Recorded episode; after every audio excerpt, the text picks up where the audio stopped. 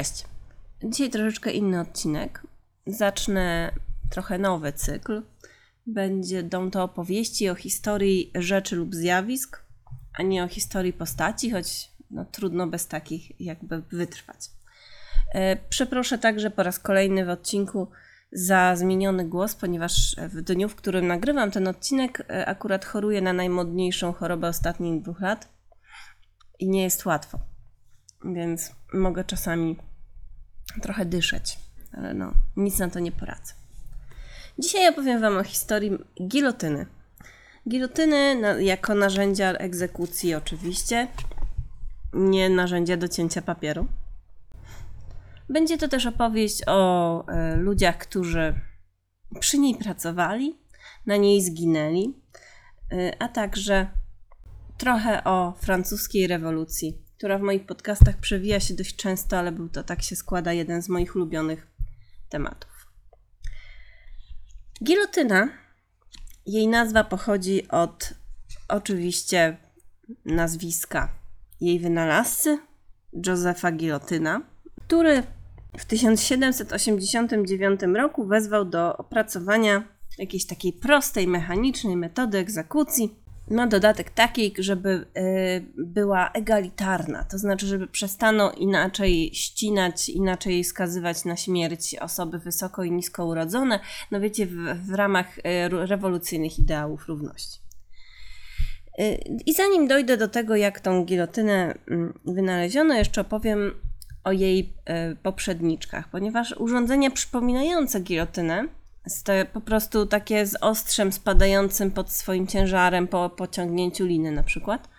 Widnieją już na XVI-wiecznych e, rycinach w różnych miejscach, na przykład we Włoszech. Przed XVIII wiekiem e, bywały już jakieś pojedyncze próby wynalezienia takiego wyjątkowego narzędzia. Jest też taka teoria, oczywiście zawsze się znajdzie taka teoria w Polsce, że to Polska była krajem, który po raz pierwszy w którym po raz pierwszy wynaleziono gilotynę, a dowodem na to ma być, no, no nie jest to zbyt dobry dowód, ponieważ e, jedynym dowodem na to ma być jedna płaskorzeźba na jednej z ław w sanktuarium e, w Kaliszu, pochodząca prawdopodobnie nawet z XV wieku. Ta płaskorzeźba przedstawia e, podobne do gilotyny właśnie urządzenie, nazwane w Polsce spadotoporem. Takie urządzenie właśnie przypominające łudząco francuską gilotynę. Jednak nie ma żadnych dokumentów na temat tego, e, czy było w ogóle używane, czy w ogóle zostało zbudowane, czy była to jedynie inwencja rytownika. Także no marna to, marny to dowód. Pierwowzór, pierwowzór gilotyny za to na pewno pojawił się w XV wieku we Włoszech i pojawił się on e, w związku ze sprawą, o której Wam już opowiadałam. Tutaj ją zalinkuję. Ze sprawą Beatrice Cenci, która zamordowała swojego ojca i została właśnie ścięta na podobnym do gilotyny urządzeniu. Wracając jednak do XVIII wieku i do rewolucyjnej Francji. We wcześniejszych stuleciach e, skazańców uśmiercano różnie, w zależności od ich statusu, tak jak mówiłam. E, wartościowano ludzi oczywiście na tych lepiej i gorzej urodzonych. Ci pierwsi, arystokracja, ginęli zwykle szybciej i w miarę bezboleśnie, zwykle od cięcia mieczem albo toporem. Choć zdarzało się oczywiście, że trzeba było kilka ciosów, by odrąbać głowę, no takie niefortunne sytuacje.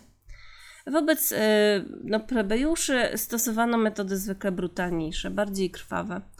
E, nawet jeszcze w XVIII wieku powszechne było publiczne wieszanie czy palenie żywcem na przykład heretyków czy złodziei. E, kara śmierci często była wtedy poprzedzana torturami. Te egzekucje, zwykle te okrutne i oczywiście publiczne, były zwykle sygnałem ostrzegawczym dla innych przestępców. E, to znaczy miały być, ale jak wiemy, to nie, po prostu nie działało. Przedrewolucyjna Francja była niezwykle okrutna i twórcom francuskiej rewolucji wydawało się, że oni będą mniej okrutni. O jakże się pomylili. W każdym razie przynajmniej wynaleźli urządzenie wraz właśnie z Josephem Gilotynem, które będzie wszystkich ścinać równie humanitarnie i szybko. Gilotyna po prostu pasowała do hasła równości. Każdy miał tracić głowę błyskawicznie i w ten sam sposób. Prototyp wynalazku, który później nazwano gilotyną, e, stworzył tak naprawdę mm, Antoine Louis. Jego mm, urządzenie nazywało się z kolei od jego imienia Louisette i testowano je z początku na zwierzętach, mm, na owcach, na kozach. Potem obcinano głowy trupom zwykle kobiet i dzieci. Nie wiem dlaczego akurat tak. Być może mieli po prostu do nich dostęp. Okazało się jednak, że męskie szyje są wytrzymalsze i trzeba było zmienić kształt ostrza w toku wynajdowania tejże gilotyny, a także jego wagę. I e, tak naprawdę do ostatecznego użytku wersja nie wers, wers, weszła nie tyle wersja mm, Josepha Gilotyna, ale właśnie Antuana Luisa, ale jednak wersja mm, nazwy od nazwiska pana Gilotyna pozostała w użyciu. Pierwszym człowiekiem skazanym na naszej oficjalnej francuskiej gilotynie był Nicolas Pelletier, ścięty w czerwcu 1792 roku. Był oskarżony o morderstwo i został ścięty przed ratuszem miejskim w Paryżu, czyli przed Hotel de Ville. Bardzo ładne miejsce, serdecznie polecam. Zebrał się tam tłum widzów, by zobaczyć montaż najpierw e, maszyny. Maszyn, gilotyna, ta pierwsza była pomalowana na czerwono. Musiała się w sumie prezentować bardzo pięknie, właściwie steampunkowo. E, I ludzie byli bardzo ciekawi. Widownia liczyła na wielki spektakl, bo do takiego była przyzwyczajona i była srodze rozczarowana. Otóż Paryżanie przez całe stulecia byli przyzwyczajeni, że egzekucja to jest taka rodzinna atrakcja, jak festyn. Najlepiej było, żeby długo trwała, żeby skazaniec był przed śmiercią torturowany, egzekucje czasem trwały godzinami, y, a jak jeszcze kat nie stanął na wysokości zadania, to jeszcze dodatkowo była zabawa, wiecie. Kiedy okazało się, że ścięcie gilotyną to zaledwie właściwie kilka sekund, yy, trzask i właściwie po robocie i koniec imprezy, a tu wiesz, zebrałeś się z domu, wziąłeś dzieci, żonę, teściową, yy, nie wiem, przekąski, popcorn, co tam brali. Oczywiście żartuję z tymi przekąskami, chociaż w sumie nie wiem. E, to, e, a tu nagle wiecie, zamiast wielogodzinnego spektaklu dostajesz parę sekund i wiesz, głowę w koszyku, no to rzeczywiście byli e, Paryżanie rozczarowani i skandowali: oddajcie nam szubienicę. Szubienica gwarantowała dużo więcej zabawy. Także rząd musiał wymyślić coś dla gawiedzi i okazało się, że jedynym rozwiązaniem jest no, robić, wiecie, masowe egzekucje. Wtedy jak będą dłużej, będzie więcej osób do ścięcia, to to jednak dłużej potrwa. No i może Paryżanie wtedy będą bardziej zadowoleni. Szybko Paryżanie się do gilotyny przekonali. Zaakceptowali ją. Zaczęli ją nazywać pieszczotliwie skracaczem patriotycznym na przykład, albo zemstą ludu, tudzież narodową brzytwą. No pokochali gilotynę i gilotyna trafiła do kultury masowej. W trakcie rewolucji francuskiej stała się wątkiem przewodnim różnych zabawnych piosenek, e, które były o tym, jaka humanitarna idea za nią stoi. Czasem była taka jedna piosenka śpiewana na dźwięki marselianki. Uliczni handlarze sprzedawali suweniry z gilotyną, ale także programy dekapitacji na wzór programów teatralnych. Można było sobie kupić program i wiedzieć, którego dnia tygodnia kto będzie ścinany na gilotynie, żeby sobie, wiecie, zaplanować wieczór z rodziną. E, oczywiście gilotyna zaczęła zdobić także na przykład woreczki na tytoń, urzędowe pieczęcie, dekorowano stoły w restauracjach maszynkami do krojenia chleba w kształcie gilotyny, także kolczyki, tutaj wrzucę zdjęcie e, dla osób na YouTubie, zdjęcie tych kolczyków, no po prostu mm, no kupa zabawy. Nawet pojawił się taki spektakl w Paryżu, mm, w Teatrze Lalek na Champs-Élysées, e, zatytułowany Gilotyna Miłości. Nie bardzo wiem, o czym opowiadał, nie dotarłam do tej informacji, e, no ale jednym z głównych bohaterów tegoż e, spektaklu, na pewno porywającego, była właśnie piękna gilotyna. Chociaż e, fizycznie mm, śmierć na gilotynie była postrzegana jako humanitarna, no bo trwała dosyć krótko i nie poprzedzały ją tortury, to żeby troszeczkę jednak pognębić skazanego, Francuzi jeszcze nawet w XX wieku, bo gilotyna przetrwała czasy rewolucji francuskiej jeszcze przez jakiś czas, o tym powiem na końcu. Postanowiono, żeby no, na przykład nie mówić kiedy e, skazańcom, kiedy zostaną straceni, żeby zawsze jak słyszą kroki obok celi umierali ze strachu. No taki wiecie, ubaw popachy. A że podczas rewolucji francuskiej e, na tej gilotynie ścinano głównie wrogów rewolucji, czyli więźniów politycznych, a niekoniecznie morderców i e, no, różne potwory, to sprawa zaczyna wyglądać dosyć ponuro. Jeszcze na marginesie, mm, w Wielkiej Brytanii także używano gilotyny nazywanej szubienicą z Halifax. Ona faktycznie szubienicą nie była, e, rzecz jasna, tylko gilotyną, tylko że ponieważ gilotyna to ostrze wisiało na sznurze, to nazywano to szubienicą i był to XVII wiek, więc było to trochę wcześniej przed rewolucją francuską. Mm, tylko, że polegało, e, tylko, że ta szubienica z Halifax wyglądała nie tylko odrobinę inaczej, ale także e, sposób egzekucji był inny. Linę, która opuszczała te, to ciężkie ostrze, e, Brytyjczycy chwytali i ciągnęli jednocześnie wszyscy mężczyźni z okolicy. No wiecie, takie integrujące doświadczenie. Jakby żeby nie było jednej osoby odpowiedzialnej za, za wymierzenie kary, a na przykład jeżeli więzień został skazany za kradzież zwierząt, to lino przywiązywano do zwierząt, żeby to one opuściły ostrze. No takie, mm, takie troszeczkę, taki trochę brytyjski humor, prawda? No ale mm, tak jak mówiłam, o ile Brytyjczycy starali się jakby przerzucić odpowiedzialność na dokonanie egzekucji raczej na e, tak zwany ogół, który wymierza tę karę, tak e, we Francji były, byli wy, wyspecjalizowani kaci, w tym Charles Henry Sanson.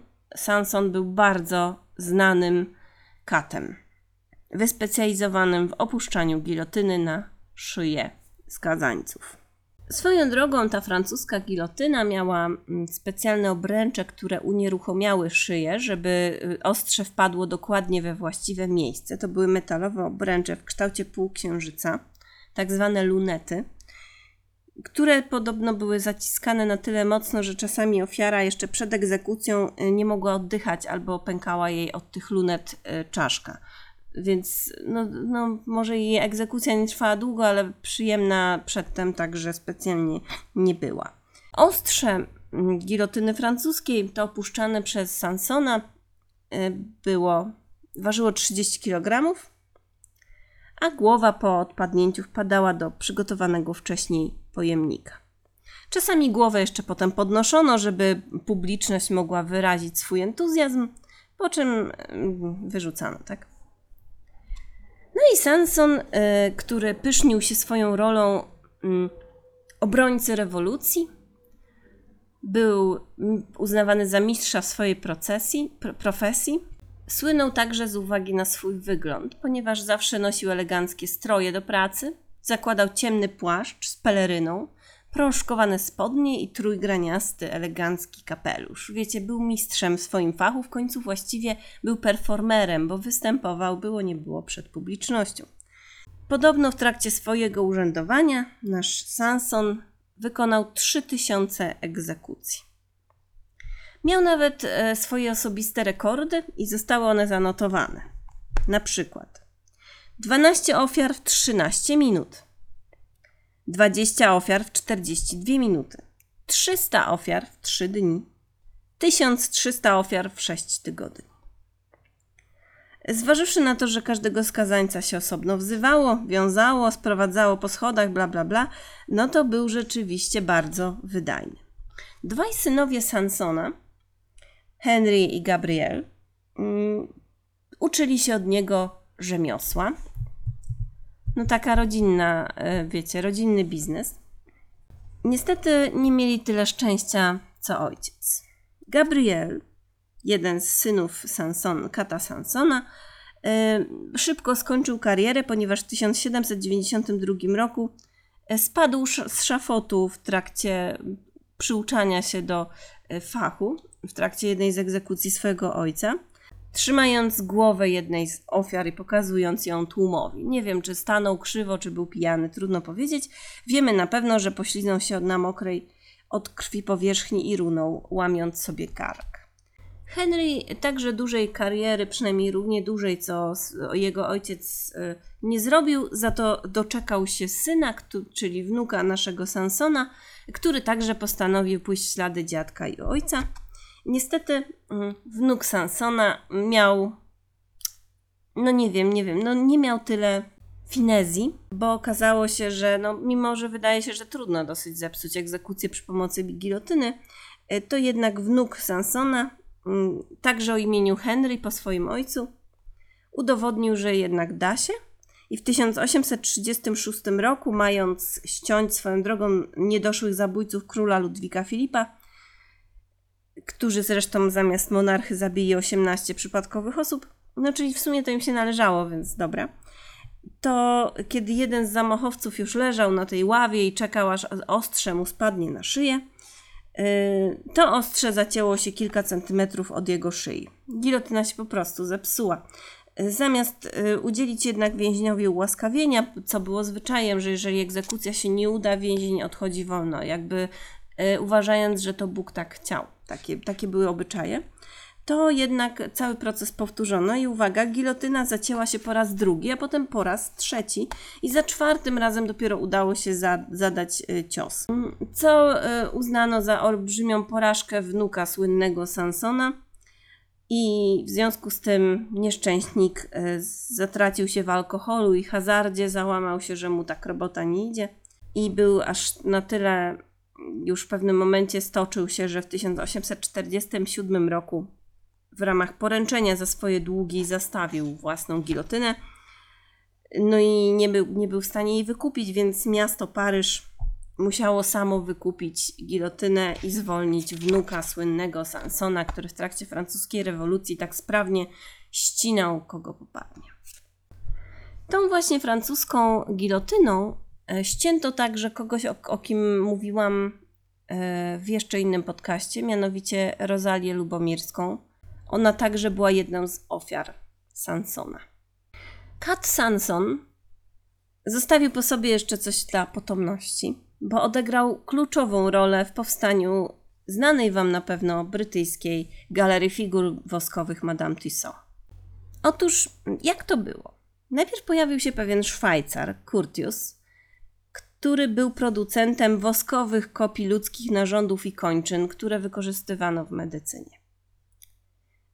Te woskowe kopie robił no, używając po prostu odlewów e, z części ciała nieboszczyków. W pewnym momencie szło mu tak dobrze, że rozszerzył działalność i otworzył w Paryżu wystawę e, figur woskowych francuskich monarchów i innych znanych osobistości, e, także tych straconych na gilotynie. Wkrótce zawarł więc z Sansonem taki układ biznesowy, ponieważ Sanson miał dostęp do zwłok to e, pożyczał naszemu Curtiusowi jadące na cmentarz głowy ściętych arystokratów, żeby można było je e, zrobić im odlew, a robił, te odlewy robiła bratanica Curtiusa Marie, e, no i żeby mogły stanąć w muzeum paryskim naszego Szwajcara. Marie była bardzo sprawna w robieniu odlewów i dostrzegając jej umiejętności i jej szefa, Curtiusa, rząd rewolucyjny zamówił pośmiertne maski ofiarów, ofiar rewolucji, tym, tych jednych z najsłynniejszych, czyli Ludwika XVI i Marii Antonini. Wy, dzięki temu mogli zrobić taką wystawę sprawiedliwości rewolucyjnej, wystawiając woskowe figury osób, które ścieli. Takich jak na przykład właśnie Maria Antonina, Ludwik XVI czy Robespierre. E, przy czym głowy Robespiera, na przykład z taką tą woskową głowę na tej wystawie stosownie zatknięto na pice, e, no żeby było tak naturalistycznie. Organizatorzy tej wystawy odkupili nawet oryginalną gilotynę, na której został ścięty Ludwik XVI. Ta gilotyna przepadła później w pożarze. Ale po śmierci Curtiusa który w tym Paryżu miał swoje muzeum i współpracował z Sansonem. Jego bratanica Marie, ta, która odpowiadała za robienie odlewów, wyjechała do Londynu. Wyszła za François Toussaint i założyła w Londynie Muzeum Figur Woskowych Madame I to wszystko między innymi dzięki naszemu wspaniałemu katowi.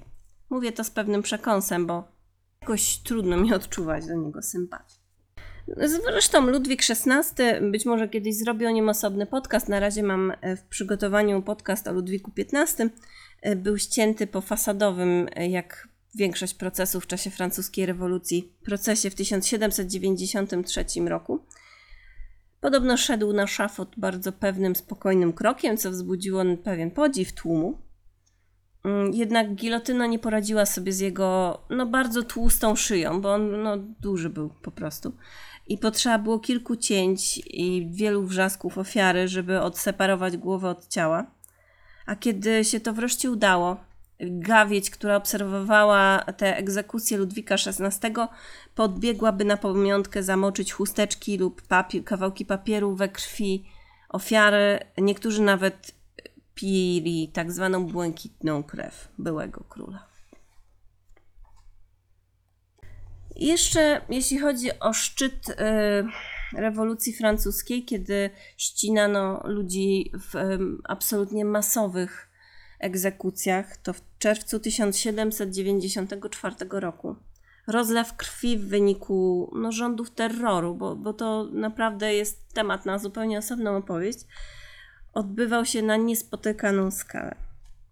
Gdy paryska gilotyna stanęła w nowym miejscu, bo przeniesiono ją w pewnym momencie sprzed Hotel de Ville, to wykopano pod nią rów mogący pomieścić, uwaga, 6000 litrów krwi, i gdy ten rów w końcu wypełnił się krwią, bo tak udało im się to zrobić, to na, na, nastąpił pewien problem, bo zaczęła ona zalewać okoliczny bruk, przyciągać hordy dzikich psów. Śmierdziała strasznie, okoliczni mieszkańcy skarżyli się, że im to szkodzi bardzo i spada wartość nieruchomości. E, bo na tym etapie gilotyna, na tym etapie francuskiej rewolucji w 1794 roku, w tym samym, w którym Rosalia Lubomirska została stracona, bo był to szał absolutny. Na tym etapie gilotyna pochłaniała 230 ofiar tygodniowo. Wkrótce został, był potrzebny drugi rów, który odprowadzał krew, pozwalając jej wsiąkać w podłoże gdzieś dalej. Jest wiele opowieści o różnych egzekucjach z czasu, y, przy pomocy gilotyny z czasów y, właśnie rewolucji francuskiej. Między innymi jest taka dosyć poruszająca opowieść, jak ścinano w tymże samym roku, o którym teraz opowiadam, 16 karmelitanek za oczywiście sprzeciwianie się rewolucji.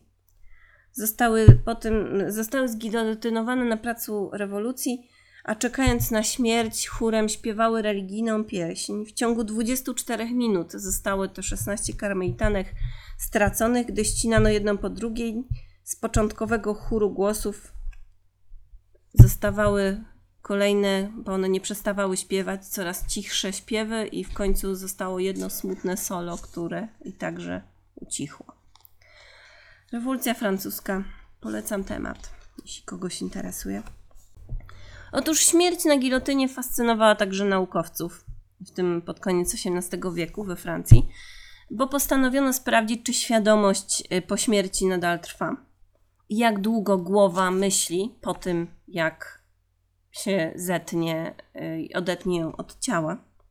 Pewien właśnie francuski chemik, y, chemik, fizyk Antoine Lavoisier, zanim został ścięty, także w tym samym 1794 roku, gdzie ścinano wszystkich jak leci, podczas właśnie wielkiego terroru, obiecał, że pod po zgilotynowaniu będzie mrugał jak najdłużej, żeby można było naukowo zbadać temat, który go wcześniej nurtował. Nie wiem dlaczego go ścięto, ale prawdopodobnie z tego samego powodu, z którego ścinano wszystkich innych, czyli uroił sobie ktoś, że się mu rewolucja nie podoba. No pewnie mu się nie podobała.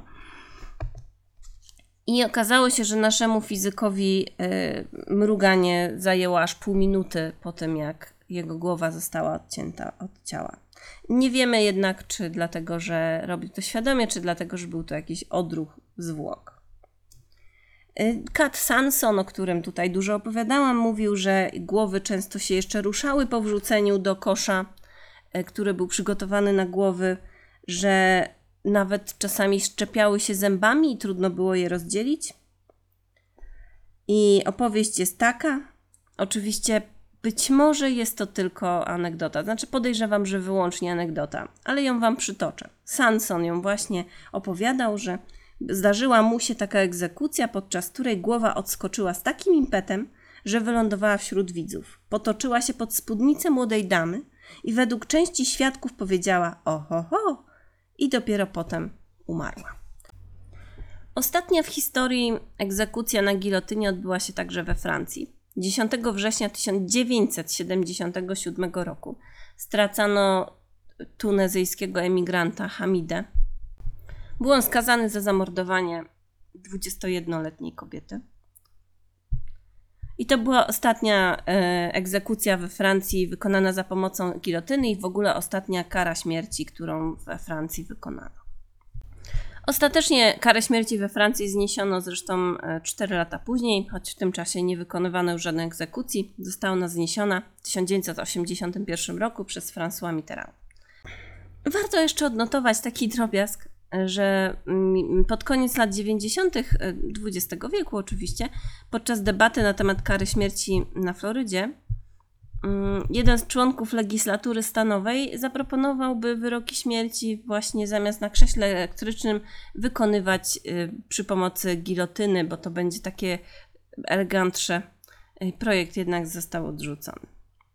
W obecnych czasach y, bardzo trudno zobaczyć oryginalną gilotynę na własne oczy. Większość tych maszyn śmierci została zniszczona jako ponurzy świadkowie ponurej historii. Chętni jednak mogli parę lat temu na żywo zobaczyć gilotynę na czasowej wystawie w Muzeum Orsay w Paryżu. Wystawa nazywała się Zbrodnia i Kara. I na potrzeby ekspozycji, po podobno bardzo wielu namowach, do Paryża przyjechała ostatnia zachowana gilotyna, przechowywana w pewnym gar francuskim garnizonie. I właściciele te, tejże mm, zgodzili się wypożyczyć pod takim warunkiem, że organizatorzy wystawy nigdy jej nie zwrócą. Nie wiem, gdzie jest teraz ta, ta gilotyna. Prawdopodobnie gdzieś jest, bo nie słyszałam, żeby ją zniszczono. E, ale to był jedyny w ciągu ostatnich lat przypadek, że można było tą jedną z oryginalnych gilotyn e, gdziekolwiek zobaczyć. Oczywiście nie, nie, nie mogę zapomnieć o tym, że Adolf e, Hitler również używał gilotyny.